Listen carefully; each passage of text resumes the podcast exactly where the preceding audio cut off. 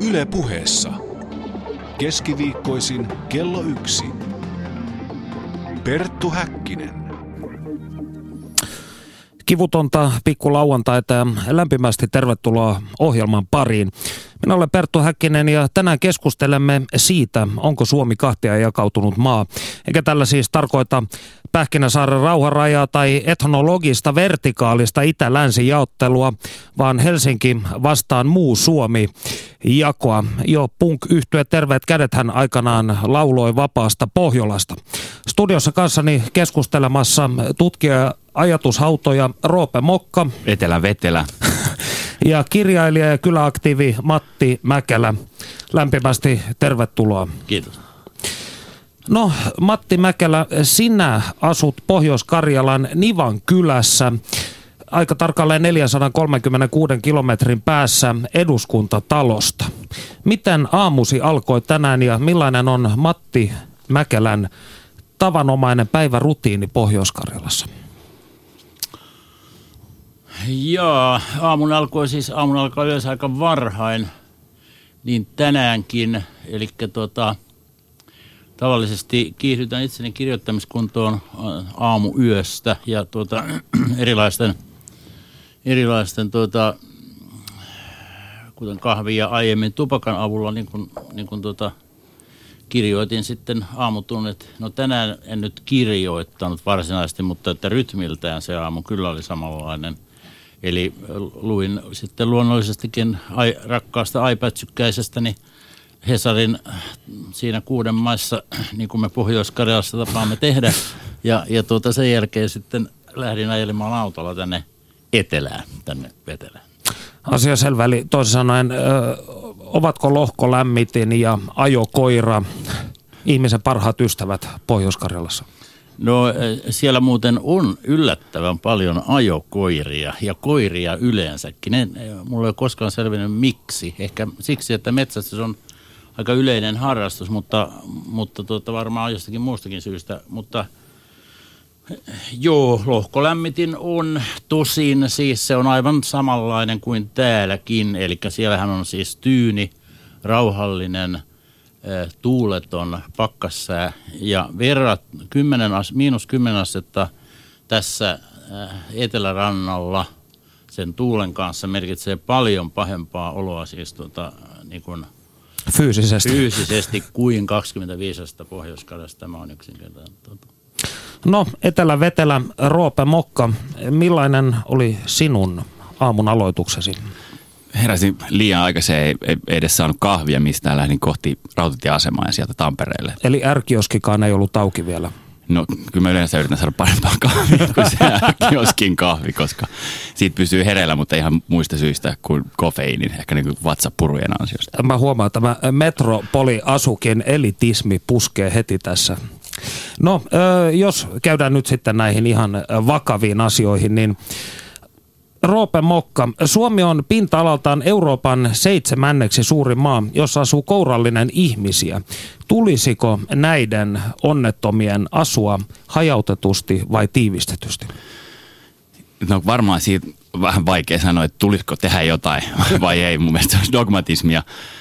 Ää, nyt näyttää siltä voimakkaasti, että et, et, et ihmiset ehkä tulisi asua ainakin eri tavoilla – siellä kaupungissa ja siellä landella, jos ajatellaan, että se on aikaisemmin ollut aika paljon samanlaista se asuminen, niin nyt tulisi jonkunnäköisiä uusia malleja siihen. Voitko antaa jonkinnäköisen konkreettisen esimerkin? No, mä luulen, se, että se tarkoittaa sitä, että ää, maaseudun palvelut esimerkiksi eriytyy. Että siellä on niin erilainen tapa tuottaa palveluita. Et puhutaan paljon, että olisi jonkunnäköisiä kyläyhteisöjä ja näin poispäin, niin ehkä ne kyläyhteisöt sitten alkaisi tuottaa jopa jonkunnäköisiä palveluita. No kyllä aktiivi Matti Mäkelä, miltä tämä kuulostaa? Olet kuusi vuotta ollut kyllä toiminnassa mukana. Joo, se kuulostaa äh, todelta tai siis tapahtuu jo. Mutta mä olisin vielä palannut tuohon, tuohon asumisen erilaistumiseen – munkin mielestä me, kun me näistä puhutaan, niin jos kliseisesti puhutaan näistä maaseudun ja kaupungin eroista, niin hmm. useimmiten me puhumme niin vanhoilla termeillä, jotka ei, niin kuin, jolla ole mitään tekemistä enää todellisuuden kanssa. Ja, ja esimerkiksi mitä siihen asumiseen tulee, niin kaikkein tärkein muutos, mikä on tapahtunut asumisessa, niin on viime vuosikymmenen on ilman muuta siis asumisen keventyminen.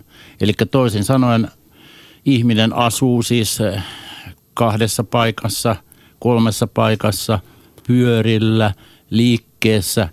Siis hän, hän asuu aivan eri tavalla.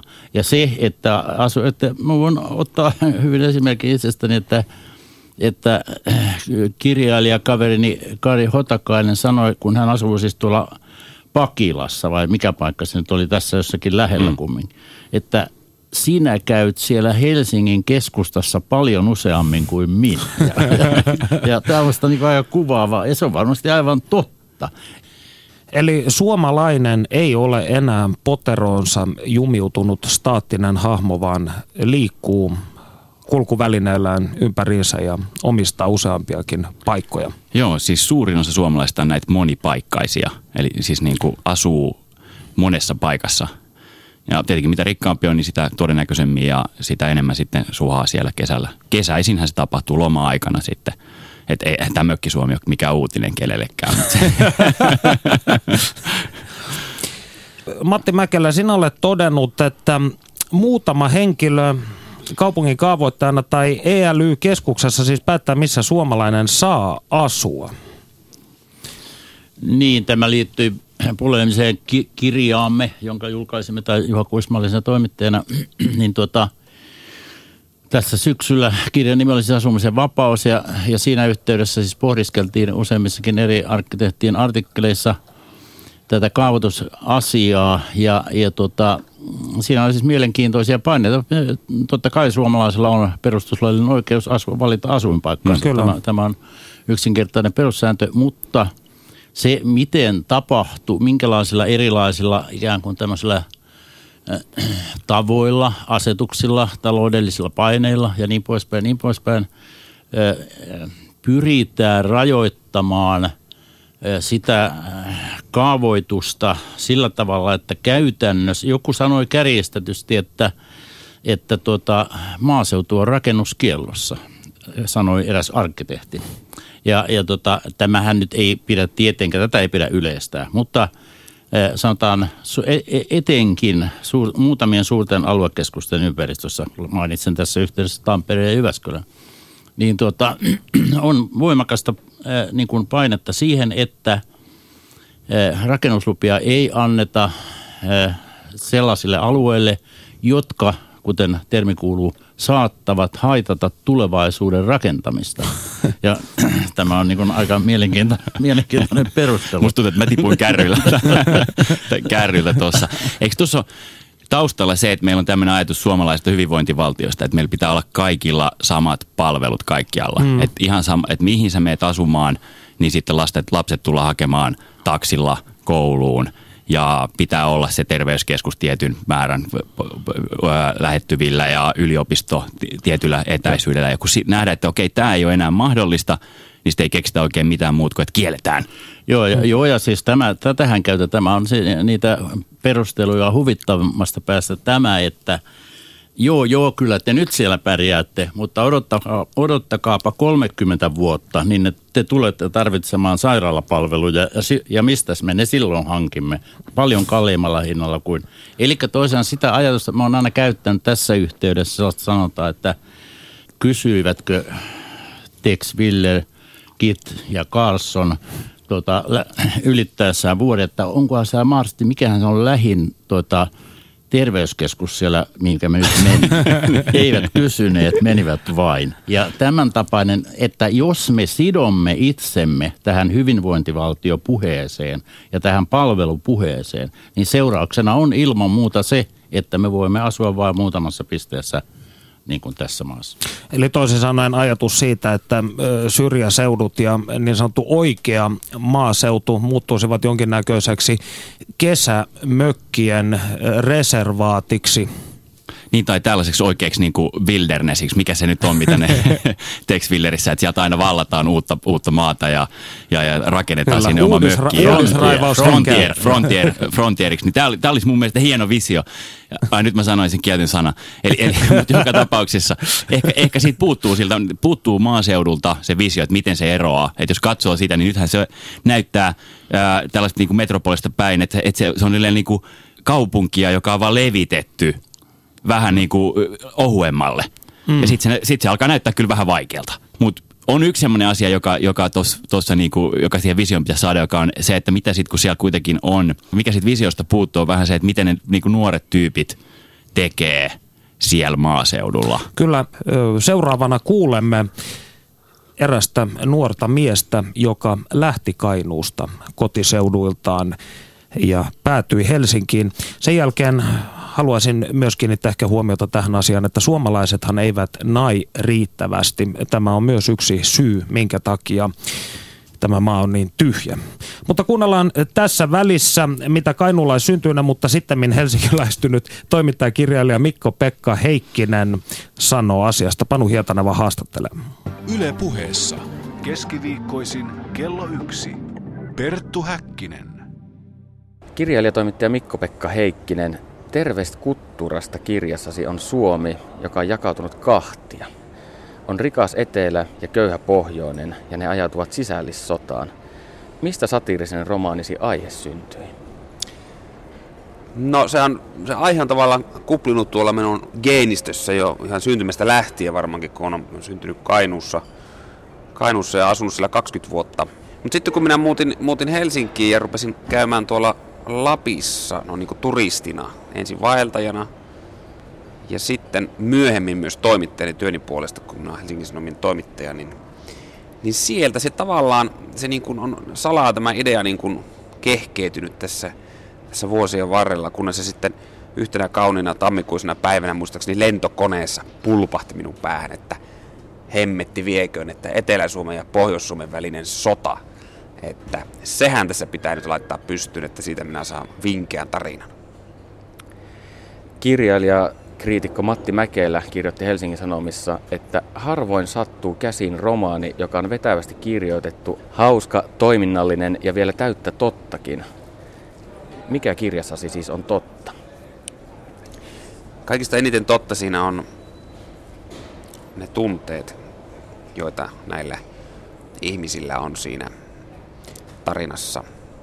Eli tällaiset niin kuin hämmennyksen, vihan ja katkeruuden ää, tunteet, tunteet siitä, että heidät on jätetty yksin sinne, sinne syrjäseuduille, tai heidän mielestään ei ole syrjäseutuja, vaan Helsinki on syrjässä, mutta kuitenkin kauas äm, paikasta, jossa päätetään, mitä, mitä Suomessa tapahtuu ja, ja, ja kenelle perustetaan palveluja ja kenen sairaalat säilytetään ja kenen poliisiasemat säilytetään. Ne tunteet on siinä, se oli mulla se niin kuin ohjenuora tai, tai moottori, jolla minä kirjoitin. Mä itsekin samaistuin niihin tunteisiin, se on helppoa, helppoa oli, koska tuota, on tätä syrjäseutukokemusta sikäli eh, taustan puolesta. Niin tunteet on varmasti se kaikista tosin asia. Millaisia ovat ne konkreettiset asiat, jotka Pohjois-Suomessa asuvia ihmisiä ärsyttää? No, varmasti niin kuin suurin kysymys on tämmöinen turvallisuuden tunne.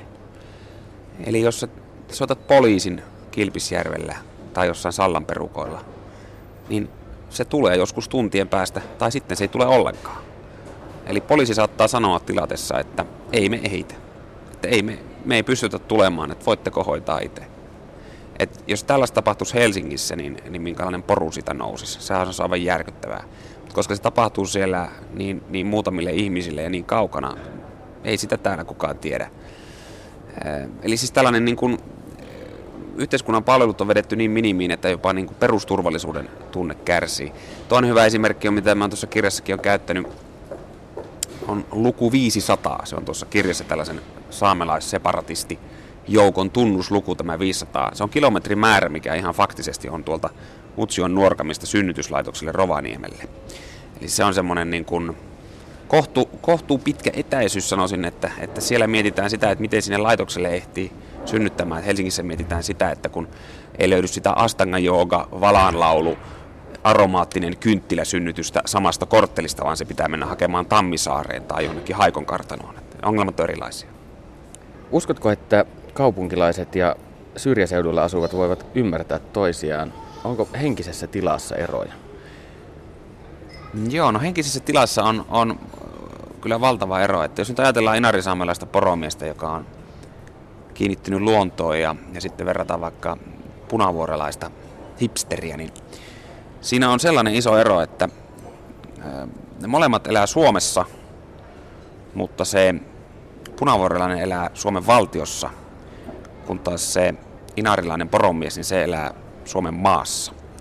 Sitten mä tarkoitan, mä tarkoitan tällä sitä, että, että tuota, se maassa eläminen tarkoittaa konkreettisesti sitä, että on kiinnittynyt siihen turpeeseen, tantereeseen, suohon, kallioon, kanervikkoon, niin kuin metsästysmaihin, sienestysmaihin, laidunmaihin, sellaisiin asioihin. Eli on, on niin kuin maalainen. Sitähän se tarkoittaa. Eikä siellä ole mitään valtiota, mitä katella. Ei siellä ole valtion konttoreita, eikä työpaikkoja, eikä, eikä raitiovaunu kiskoja, ei Inari tule edes junakiskot. Se on luontoa, mettää. Siellä on taajamat on hyvin pieniä pisaroita semmoisessa niin valtavassa niin kuin, valtavalla maa-alueella. Semmoista on maalaisuus. Kun taas Helsingissä sitten täällä on valtio joka paikassa. Täällä on Kelan konttorit, täällä on ää, kaikki mahdolliset palvelut, Ylen, radion, TV-maston paha silmä näkee joka paikkaan ja, ja poliisiautot huristaa Mannerheimin tietä. Se valtio on konkreettisesti läsnä. Eli sellainen se ero on, että, että helsinkiläinen kaupunkilainen on kansalainen valtiossa, mutta sitten se inarilainen on, se on maalainen, koska se elää siinä maassa. Väkeviä sanoja. Kiitos Mikko Pekka Heikkinen. Panu Hietaneva haastatteli. No Heikkinen puhui tuossa katkeruudesta. Ihmisten, jotka ovat jääneet syrjäseuduille, palveluita ei ole ja he kokevat, että, että heidät on unohdettu. Niin miltä tällainen puhe kuulostaa sinulle, Matti Mäkelä? No kyllä se kuulostaa ilman muuta tutulta ja mun mielestä siihen on syynä, siihen katkeruuteen on oikeastaan syynä tietynlainen ristiriita. Ja se ristiriita koskee sitä elämäntapaa, jota, jolla täällä syrjäseudulla eletään, tai niitä monia elämäntapoja, joilla niillä alueilla eletään, ja sitten tätä yleistä tiedotusta, yleistä puhetta näistä alueista. Ja koska se, siinä on se ristiriita, siis se, se surullinen meininki, jolla puhutaan har, äh, tota, maaseutu niin kuin kuihtuu, näivettyy, kuolee, ihmiset vanhenee ja niin poispäin, niin poispäin. Ja kun ihmiset katselee ympärilleen, niin tämähän ei huomattavalta osalta – pidä lainkaan paikkansa. Ja tämä kuitenkin tämä yleistäminen on niin kuin sanotaan tällä niemellä, siis niin, niin tavattoman yleinen puhetapa, että, että mun mielestä tässä, tässä maaseutu-kaupunki vastaan, vastakkainasettelussa on ilman muuta erittäin suurelta osin kysymys – reaali, reaalisen ihan todellisen elämäntavan ja siitä puhumisen välisestä kuilusta. Eli äh, toisin sanoen puheet maaseudun kuolemasta ovat mielestäsi ennenaikaisia. joo, no vähintäänkin ennenaikaisia, joo. Kyllä. No, mutta onko tämä sitten, voisiko ajatella, että tämä on tietyllä tavalla etelän pääkallopaikoilla asuvien ihmisten näköharha tämä maaseudun kuolema? Mitä ajattelet, Roope Mokka? No mä näkisin, että siinä on Helsingin herrojen lisäksi myös nämä tällaiset niin kuin lääni, läänin herrat herrat, jotka käy täällä Helsingissä ja sitten ne kertoo, että, että mitä siellä Helsingin herrat sitten sanoo. Joo. Ja, ja, ja se on niin, osittain vähän semmoista sumutus, koska ne käy täällä sopimassa siitä, että miten asioita pitäisi hoitaa ja sitten ne syyttää, että nyt siellä Helsingin herrat vei, vei, vei, vei meiltä taas. Ja siinä syntyy tämmöinen niin alamaisasettelu.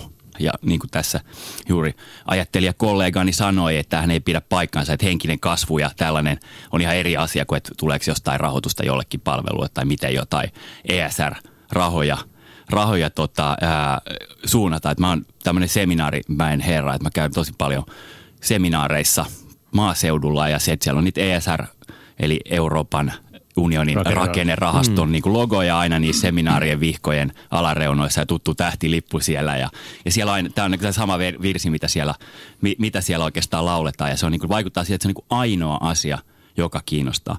Ja, ja mä oon jotenkin identifioinut, että se on se läänin taso, on se tässä se, se sumuttava taso. Ja ne tosiaankin on tietenkin huolissaan siitä palvelurakenteesta, eli siitä, että kuka tulee tekemään töitä. Että jos kaikki nuoret lähtee pois, niin kuka sitten tulee tekemään niitä töitä, joita vaaditaan siinä niiden kauppojen ja terveyskeskusten ja tällaisten pyörittämiseen.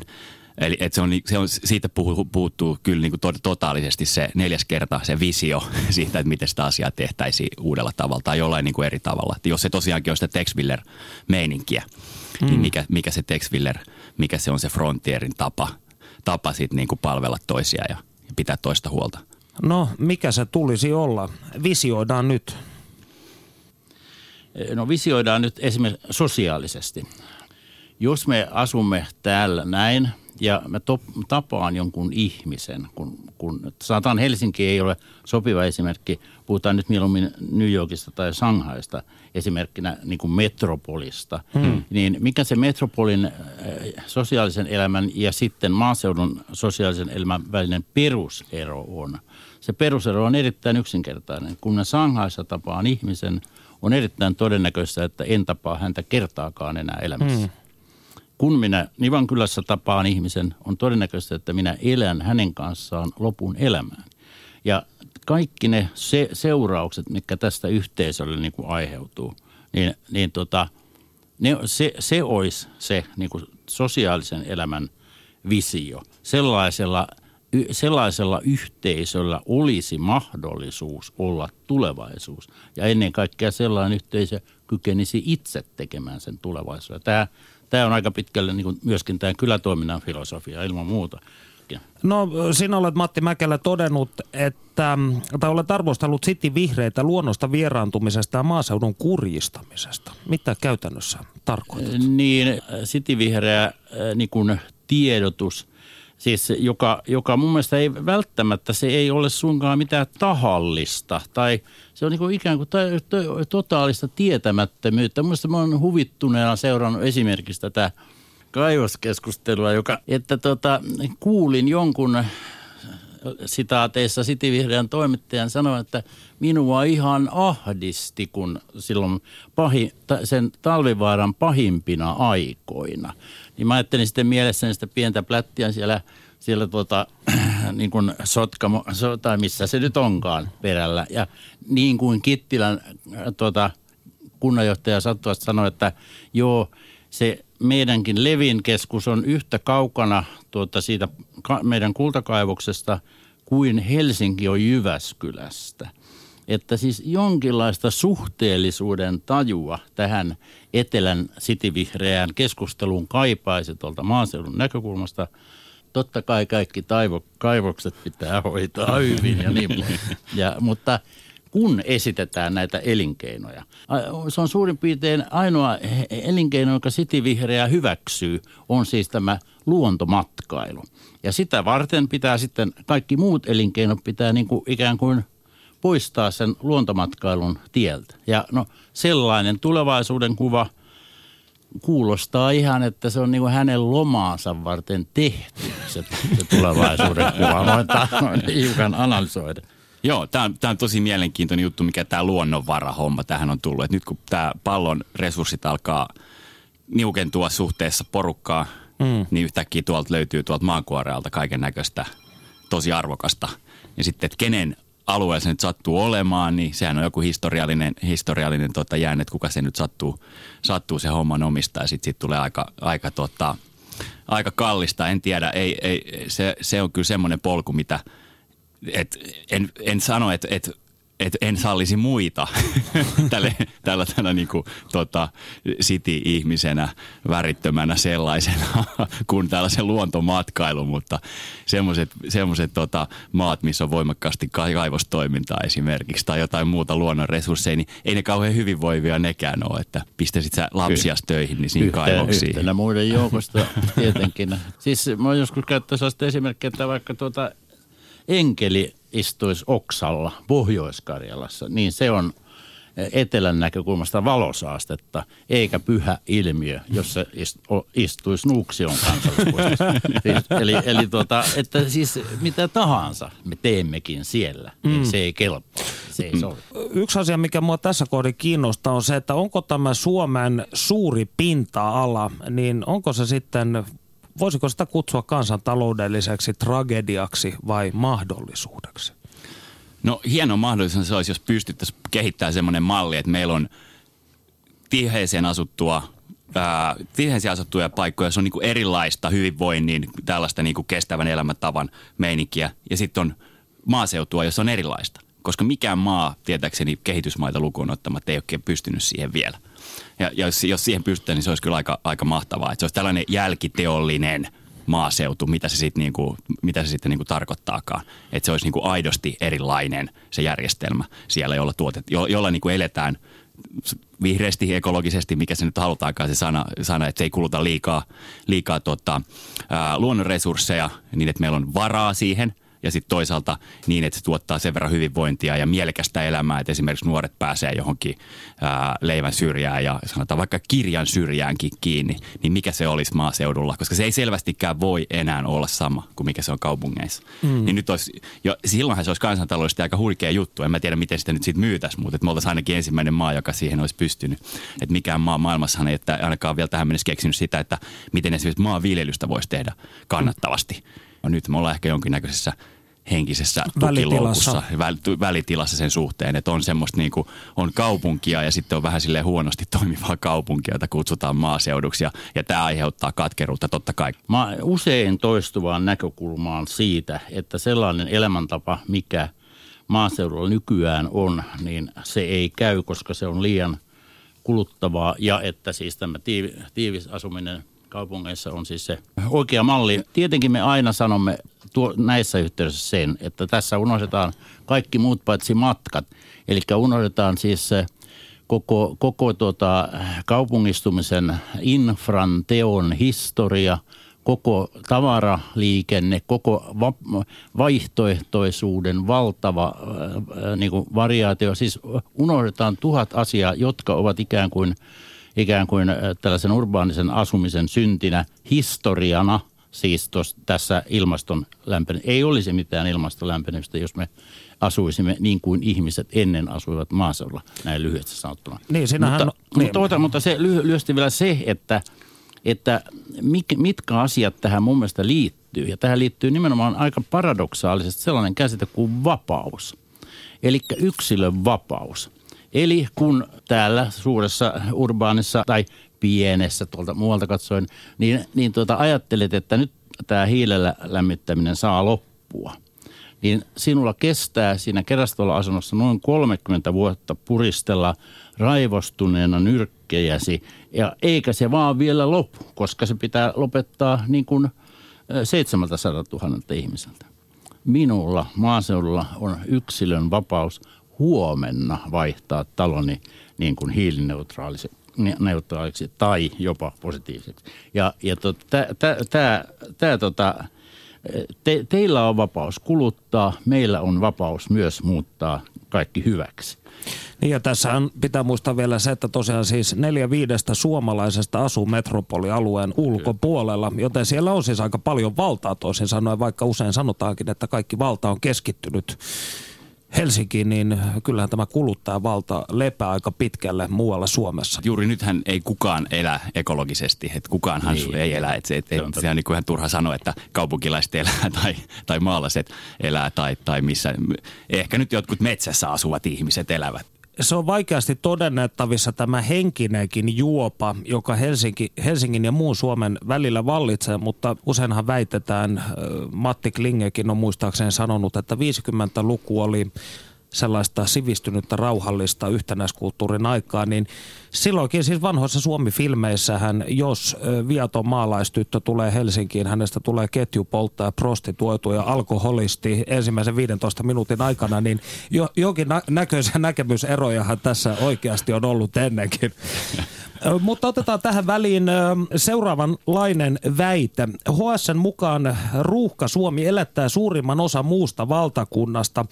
Helsingin Sanomien mukaan siis Uudenmaan ja Itä-Uudenmaan lisäksi vain Varsinais-Suomi, Pirkanmaa ja Päijät, Häme sekä Kymenlaakso maksavat valtiolle enemmän veroja kuin saavat niitä takaisin. Ja kuunnelkaamme myös, kun tilastokeskuksen yliaktuaari Aku Alanen kertoo meille, onko asia todella näin yksinkertainen. Panu Hietanen vaan haastattelee. Yle puheessa. Keskiviikkoisin kello yksi. Perttu Häkkinen. Julkisuudessa on joskus esitetty väite, jonka mukaan pääkaupunkiseutu elättää suuren osan Suomea. Pitääkö tämä paikkaansa? No se on sellainen ö, populistinen väite, jossa ö, jostain hyvin rajoitetusta näkökulmasta ajatellen siinä voi olla jotakin perää, mutta noin suurimmalta osalta se ei pidä minusta paikkaansa. Miltä osin se pitää sitten paikkaansa? No tota, jos nyt aluetalouden näkökulmasta, jos ajatellaan, että on taloudellisena kysymyksenä, niin, niin me voitaisiin jakaa vaikkapa neljään tasoon nämä tällaiset, tällaiset tota noin, mi, mi, mi, kuka elättää ja mistä, mistä kaikki tämmöiset syntyy. Ja tota noin, ensimmäinen taso voisi ajatella, että olisi tällainen tuotannon taso, joka tarkoittaa, tuotanto tarkoittaa noin yleensä sitten kansankielessä bruttokansantuotetta, eli tuotet, joka, joka taas tarkoittaa tuotettujen tavaroiden ja palveluiden arvoa. Ja, ja sitten toinen taso voisi olla vaikkapa työllisyyden taso, että miten se työllistää, tai eri alueilla työllistetään ihmisiä. Ja kolmas taso voisi olla vaikkapa se, että minkälaisia tuloja sitten ihmiset saa kotitaloudet, niin kuin, tai mitä niille jää käteen sitten niistä tuloista. Ja sitten neljäs taso voisi olla vaikkapa tämä puhdas valtiontaloudellinen, eli että miltä alueelta verot kerätään ja, ja, ja min, millä alueelle sitten tota, nämä kerätyt verot, eli nämä valtion varat sitten niin kuin kohdistetaan, tai sitten kunnan varat, niin niin tota, tämän viimeisen, ainoastaan tämän viimeisen tason osalta niin osittain pitää paikkansa ja sekään nyt ei kokonaan, mutta siinä on niin kuin tiettyjä perusteita siihen, että koska tota, tuloveroista varsinkin tämän Uudenmaan ja pääkaupunkiseudun suhteellinen osuus niin on, on aika paljon korkeampi, mitä sen väestöosuus ja sitten taas suhteessa siihen, mitä, mitä sitten valtion menoja tulee, mutta sekin on vaan niin kuin sillä tavalla laskettuna, että jos lasketaan niin kuin kuinka asukasta kohden laskelma tai suhteellisena osuuksina, ettei se absoluuttisessa mielessä, kyllähän ne verotulot, verotuloja kertyy joka paikasta. Kuitenkin helsinkiläisen veronmaksajan rahoista osa menee maakuntiin. Onko siis näin? Joo, joo, joo kyllä näin, näin on. Siis jos puhutaan niin kuin puhtaasti tästä vero, verotasosta. Mutta tota, kyllähän syntyy, siis jos me ajatellaan taas – mistä, mit, mitä tuotanto syntyy, niin kun, missä, missä kaikki nämä tavarat ja palvelut, mitä Suomessa tuotetaan ja, ja, ja mitä niitä sitten viedään ja tuodaan, niin, niin, niin tota, niitähän tehdään joka puolella maata. Ja, ja sitä, kun tästä kokonaistalouden kannalta, kokonaisaluetalouksien kannalta, niin se kuva ei ollenkaan niin yksilitteenä selkeä. Ja, ja, ja mä sanoisin, että se on pikemminkin mosaikkimainen. Että et, jos ajatellaan, että me jaettaisiin jaettaisiin, niin kuin, että on olemassa pääkaupunkiseutu ja muu Suomi, niin tota, se ei niin kuin, se joiltakin talouden niin kuin osien, osista niin kuin näyttää, että olisi olemassa tällainen mutta kokonaisuutta, jos me otetaan kaikki asiat, niin, niin, niin se ei niin kuin pidä paikkaansa, koska siellä tuotantoa tehdään joka puolella. Eli ei voi sanoa, että jokin tietty osa tai alue Suomea olisi taakka koko valtiolle. No, ei, sillä, sillä tavalla mä en sanoisi niin, että se on selvää, että, että jos jonkun alueen ikärakenne ja, ja, työllisty tota noin, ja, ja tällainen on, niin, niin se on, se on niin, niin sinne joudutaan sitten satsaamaan tämän tuota, esimerkiksi eläköitymisen ja muun takia niin jonkin verran enemmän näitä, näitä tällaisia erilaisia tukia, mutta tota noin, se on se on aivan sama, että, että, että katsotaanko, että tarvitaanko meillä maataloutta ollenkaan, koska eihän sekään, onhan sekin on ihan puhtaasti tämmöisen niin kuin liiketalouden kirjanpidon kannalta, niin kyllähän se on, vois, vois, vois, ei, se nyt kauhean niin kuin sillä tavalla niin kuin kannattavaa. Että siis on, en, näitä asioita on aika vaikea niin kuin tarkastella niin kuin erillisinä sillä tavalla, kun ne kaikki liittyy toisiin. Jos me puhutaan kulttuurin taloudesta, tai jos me puhutaan liike-elämän palvelujen nimenomaan tämmöisestä taloudesta, niin silloin on olemassa kaksi Suomea niin kuin hyvin paljon. On olemassa pääkaupunkiseutu sitten niin kuin muu Suomi. Ja, ja, ja, ja, mutta taikka sitten jotain tällaisia. Mutta sitten kun ne kaikki pannaan yhteen, mitä, mitä, mistä ne syntyy ja mitä ne palvelee, koska näissä kulttuuripolitiikassa ja kulttuurin taloudessa ja esimerkiksi liike palveluissakin, nehän palvelee sitten koko maata tavallaan ja saa sieltä niin kuin virkkeet. Että ei, ei ne, jos ei olisi olemassa tota muuta Suomea, niin eihän niillä olisi mitään virkaa. Alsos Prah, tilastokeskuksen yliaktuari Aku Alanen, Panu Hietaneva haastatteli. Monimutkainen tämä asia, kuten Alanenkin myönsi. Miltä tämä puhe kuulosti? No minusta tämä puhe kuulosti suhteellisen maltilliselta verrattuna siihen puheeseen, jota tästä teemasta saamme lukea siis tota, noista, noista varsinkin lehtien, lehtien tota, näistä, näistä, näiltä nettipalstoilta oleva, olevaa tekstiä sitijunttien kirjoittamaa, niin kuin, niin kuin me tapaamme sanoa siis. Eli nämä tällaiset käsitteet kuin ta- taakka ja sillä niin ne on kaikki historiattomia käsitteitä. Siis, äh, siis sanotaan nyt tällainen esimerkki, että okei, se veromaksaja, joka maksaa sitä hyvätuloisen sitä veroa, hän on todennäköisesti käynyt koulunsa jossakin, jossakin muussa lukiossa – tuota, missä puolella Suomea tahansa ja niin poispäin, niin poispäin. Eli, eli tuota, ja sitten me katkaistaan siis siitä, siinä niin kuin tämän hetken, siis tämä, tämän kaltainen sivistys, että kuka elättää ketä ja, ja tuota, niin poispäin, siis tai sivistymättömyys, niin mun mielestä se on lisääntynyt jossain mielessä. Että siinä mainitussa 50-luvun Suomessa, josta sä äsken tämän pimeän puolen kuvasit, niin, niin siinä myöskin kuvataan Helsingin kauppatoria, johon maalaiset tuovat hevosilla voita ja maitoa ja kalastajat tuovat kaloja. Yhteiskunnassa vallitsee työjako ja kaikilla on oma tehtävänsä ja mm-hmm. niin poispäin. Se oli huomattava, että joku ihmeellinen semmoinen kireys tähän – että en tiedä mik, miksi sitä provosoidaan. Siis tässä tietyllä tavalla provosoidaan tätä vastakkainasettelua. Mä oon miettinyt, että kenen hyöty se nyt sitten loppujen lopuksi on. Vai onko se vaan tällainen dramatiikan, siis teidän hommanne on dramatisoida kaikki, kaikki mahdolliset asiat, ettei ole, ettei ole tylsää putkea vaan. Niin. Totta kai viihteen palveluksessa, mitä sanoo Roope? Joo, ei, mä olen ihan samaa mieltä, että kuka, kuka elättää ketä, niin se on, se on kyllä semmoinen suoraan sanottuna paska puhemuoto, mm. joka on vaan niin kuin ja lisääntyä, että kuka tämä nyt elättää ketä. Loppujen lopuksi aika helvetin vaikea sanoa, että kuka elättää ketä tässä yhteiskunnassa ja varsinkin, varsinkin tulevaisuudessa.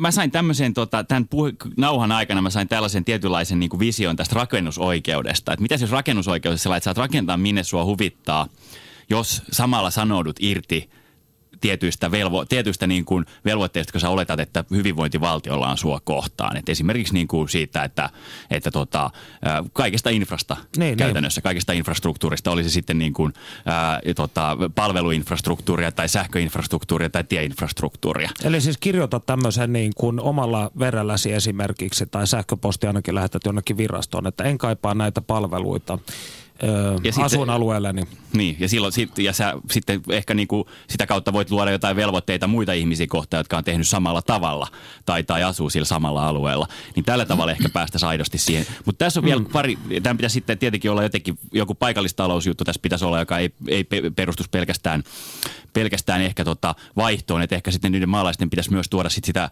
voita kaupunkiin tai mm. joku, joku tällainen kaikkein kalleimpia ja hienoimpia juttuja pystyttäisiin jollain tavalla jalostaa ja myymään. Jonkun jonkunnäköinen energiariippumattomuus totta kai siinä pitäisi olla tämmöinen itse, itse, ää, itse, itse, itsenäisyys siinä sen mm. suhteen. Mutta se ainoa, mitä mä en saa tähän pakkaukseen on se, että, että sitten se koulutus – asia. Että sitten kun syntyy lapsia ja ne kasvaa, niin millä tavalla ne sitten liittyy tähän yhteiskuntaan ja millä tavalla niin kuin, niin ikään kuin se, se, se saadaan niin kuin laajemman sivistyksen piiriin ja niille saadaan samanlaiset mahdollisuudet, koska me ei varmaan kaivata kuitenkaan semmoista niin kuin kotiopetus ja mm. tämän tyylistä kotialla alkaisi olla jotain uskonnollisia teorioita ja, ja tämän tyylisiä. Kreationismia. niin, niin. Minun lapsen lapsi, hän, hän, hän menee siellä metsässä verkkoyliopistoon, Berkeley verkkoyliopistoon välillä, välillä siis tota, vaihtaa tietenkin Cambridge, mitenkään aivan oppiaineiden mukaisesti.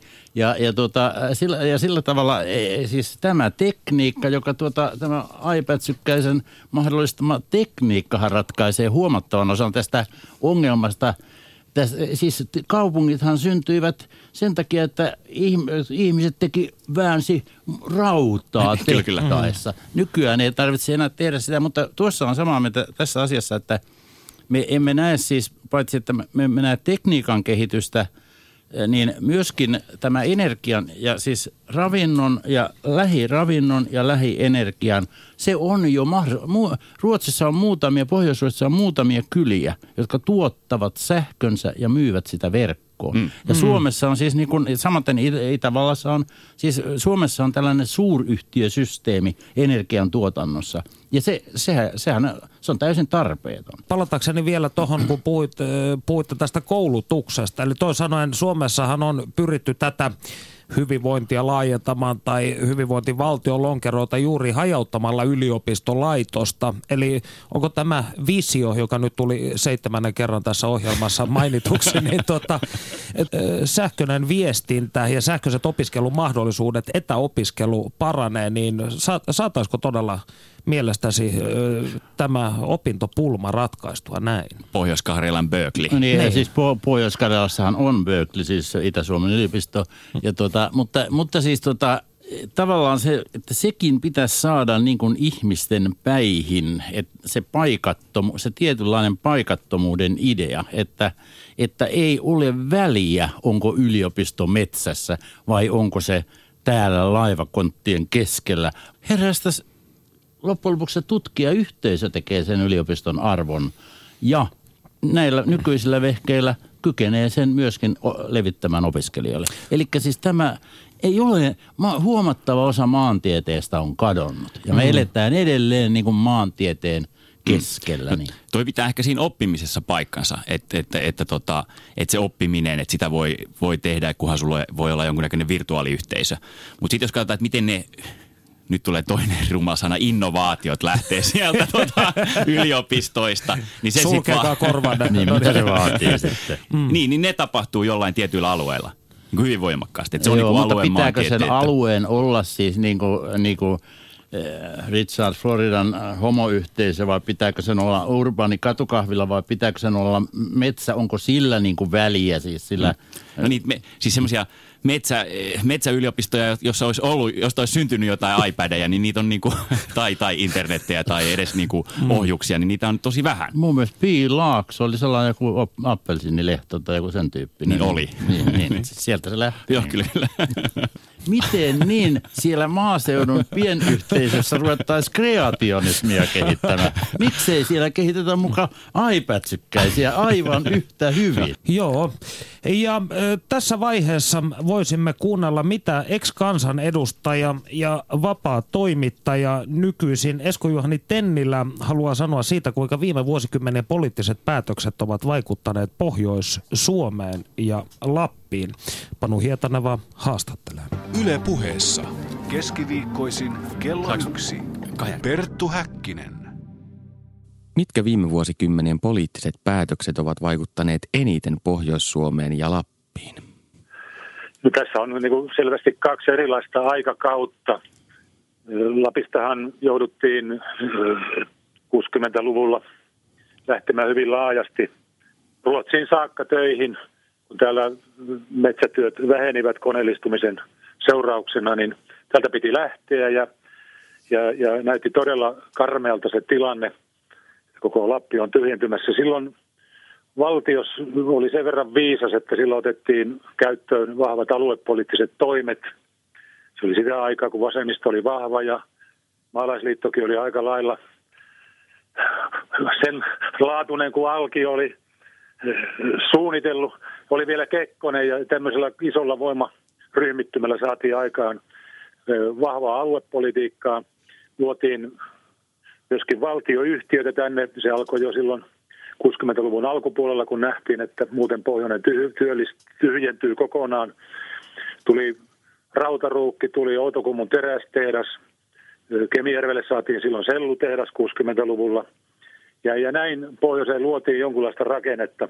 Ja tämmöinen aluepolitiikan aika jatkuu aina tuonne 80-luvun puolelle saakka, mutta sitten alkoi tämä uusi liberalismi jyllätä, joka Amerikan rannoilta tänne Eurooppaankin sitten tunkeutui. Ja sen idea on se, että valtio ei saa juurikaan välitellä, niin kuin varsinkaan omistamisesta eikä ja mukanaolosta tuotantotoiminnassa valtion pitää pienentyä, se oli se oppi. Ja niin täälläkin sitten ruvettiin tätä oppia noudattamaan ja, ja, ja valtio alkoi vetäytyä kaivostoiminnasta, lähdettiin kokonaan pois. Nyt se on muuten Lapissa kokonaan ulkomaalaisten käsissä. Sitten alkoi näkyä ihan muunlaisia tämmöisiä valtion vetäytymistoimia. Pahihan ratkaisu tietenkin on näkyvin ollut tässä valtion vetäytymisessä se, että, että Kemijärveltä sellutehas lopetettiin 2008 päätöksellä, johon valtio olisi voinut vaikuttaa. Silloin hallitus, vaikka se hallitus kuitenkin ilmoitti, että pörssiyhtiö tekee päätöksiä. Kyse Stura Ensos tässä valtiovallalla kaikkinensa, kun huomioon myös Kelan osuuden on erittäin iso osakepotti olemassa, niin vanhanen tämä uuden opin mukaan, niin uusliberalismin mukaan ilmoitti, että ei valtio voi siihen puuttua enää nyt mitenkään. Ja Kemijärveltä lopetettiin voitollinen sellutehas. Tässä on kaksi aikaa, eli oli tämmöinen aika, jolloin pohjoistakin määrätietoisesti valtion tukitoimia ja valtion suorilla päätöksillä vahvistettiin myös tuotantopohjaa meidän osalta. Sitten alkoi tämä toinen aika, jolloin valtio tältä on pesäytynyt ja se alkoi siellä 90-luvun taitteissa ja, ja se on sitten jatkunut. Yhä uusia päätöksiä tulee tässä suunnassa. Kuinka Suomen EU-jäsenyys on vaikuttanut Pohjois-Suomeen ja Lappiin? No kyllä se sillä lailla isosti on vaikuttanut, että EUlla on tämmöiset niin kuin, rakenneohjelmat ja, ja, ja rakennerahat ja, ja sosiaalirahat, niin kyllä siitä seurasi se, että tämmöinen kansallinen aluepolitiikka, niin kyllä se käytännössä häipyi kokonaan. Se on jätetty kokonaan tämä EU, EU-projektihomman varaan ainakin hyvin isosti ja, ja se oli se iso, iso uusi linjaveto myös, että niin kuin oma aluepolitiikka, joka oli ollut hyvin vahvaa tuolta 60-luvulta ja 80-luvun lopulle saakka, niin se jäi sivuun ja, ja siirryttiin tähän EU, EU-menoon silloin 90-luvulla. Ja, ja se tarkoittaa näitä projekteja ja, ja sen semmoista, onhan niilläkin merkityksensä, mutta ei se korvaa sitä, mikä meillä oli, eli tämmöistä vahvaa kansallista aluepolitiikkaa ja tahtoa kehittää koko maata. Se on ollut hukassa pahasti nyt parikymmentä vuotta kohta jo. Siinä Esko Juhani Tennillä, Panu Hietaneva haastattelija. Tennillä oli siis selvästi sitä mieltä, että kapitalismi tuhoaa maaseudun, ei opillinen sivistys. Näin minä ainakin tästä ymmärsin. Hyvin kiteytetty. No mitä sitten tämä ajatus siitä, että kylät tyhjenevät, niin onko tämä sitten välttämättä negatiivinen asia, jos joku kylä nyt päättää lakata olemasta? No ei ensikään no, kylätoimijana tiedän, tiedän siis tämän asian sillä tavalla hyvin, että kylät eivät tyhjene, kylät harvenevat. Se on niin kuin se lause. Se näkyy siitä, että nykyään meillä kun palkitsemme – näitä vuoden kyliä ja muita tällaisia, niin ne on, ne on kaksi, nimi on aina kaksiosainen, monta kertaa kolmeosainen. Mm. On olemassa erila, erilaisia kyliä, huomattavan erilaisia kyliä. Siis kaikkein parhaiten menestyvät yhteisöt Suomessa ovat aluekeskusten ympärillä olevien pienten vauraiden kuntien maaseututyyppiset kyläyhteisöt, jossa lapsiperheet haluavat, jonne lapsiperheet haluavat rakentaa omakotitaloja ja käydä töissä siinä aluekeskuksessa.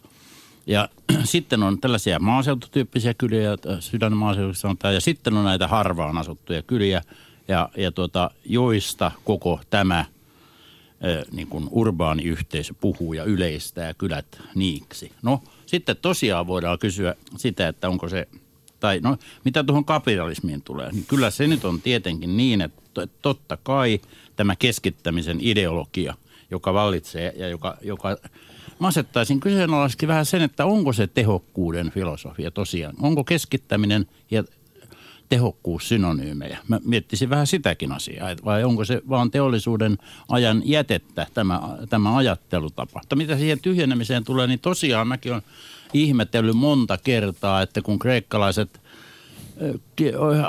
tienasivat siis miljoonia sillä, että kaikki ihmiset ympäri maailmaa tulivat kattelemaan niiden tyhjenneitä kaupunkeita ja romuraunioita ja niin poispäin. Ja kivikasoja. Se oli, kivikasoja ja, ja se, oli, se oli mitä hienointa kulttuuri.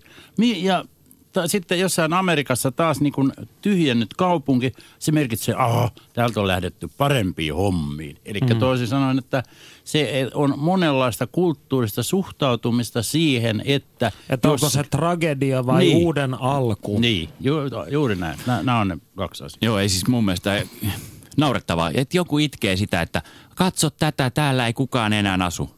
No sitten, miksi, miten se voi olla surullista, kun eihän siellä kukaan sitä ole enää silloin suremassakaan. Mm. Että eihän se, ei ne, ei ne niin kuin tyhjineet rakennukset tai kivikasat, ei, ei, ei ne kanna surua. Se on silloin traagista, jos siellä on yksi ihminen, mutta jos siellä ei ole yhtään, niin... Ei, se, ei ole, se ei ole lainkaan traagista, jos se yksi ihminen on erakko ja haluaa olla siellä yksin. Mutta siis hei, mun on heti sanottava, että joudun pois välittömästi kyllä toiminnan luottamushenkilötehtävistä, jos minä niin kuin rikkeettömästi yhdyn tähän mielipiteeseen, niin kuin, ettei sillä mitään merkitystä olisi. Niin kuin, totta kai omien halvojen mukaan ja yhtenä vaihtoehtona, ei sinä niin kuin sellaisen säälipuheen kohteena, mm. mitä se nyt on. Saanko tähän väliin lausua pienen, mielestäni jo lähes runollisen pätkän? Anna mennä vaan. Sitran selvityksessä todetaan seuraavasti. Oletus maaseudun ihmisten jälkeen jääneisyydestä suhteessa yhteiskunnalliseen ja kulttuuriseen kehitykseen ei läheskään aina tarkoita, että maaseutua pidettäisiin sen vuoksi luotaan työntävänä paikkana. Päinvastoin juuri se tekee maaseudusta kiehtovan toisen todellisuuden – tai pikemminkin ensimmäisen alkuperäisen todellisuuden verrattuna kaupunkiyhteiskunnan ja urbaanien ihmisten oletettuun keinotekoisuuteen ja juurettomuuteen. Maalaiset edustavat siis eräänlaista alkuperäiskulttuuria. No, Roope Mokka, Matti Mäkelä, onko maalaisuus tai kaupunkilaisuus syvempi mielentila kuin pelkästään asuinpaikkaan liittyvä kvaliteetti? Tuossa tulee ihan mieleen Marksi puhuu siitä, että kun hän tuli kaupunkiin ja siellä ihmisten kylmät katseet koska Tämä on aika vanha story, tämä asia, asia todellakin. Joo, en, en, en mä tiedä, onko se nyt mikään mielenlaatu vai, vai ei. Että mä suomalaista hip-hoppia pitkään seuranneena ja sitä rakastaneena, niin mä löysin sitä kautta Suomen maaseudun, kun sieltä alkoi tulla erilaisilla murteilla tehtyä räppiä ja niitä niit sitä niin löytyi. Ymmärsin, että okei, että tähän samaa porukkaan ne niin puhuu samaa kieltä, mutta eri Eli eri afroamerikkalainen nuorisokulttuuri yhdisti Suomeen sinulle, Roope Mokka. Juuri näin. Tämä on todella kiinnostavaa.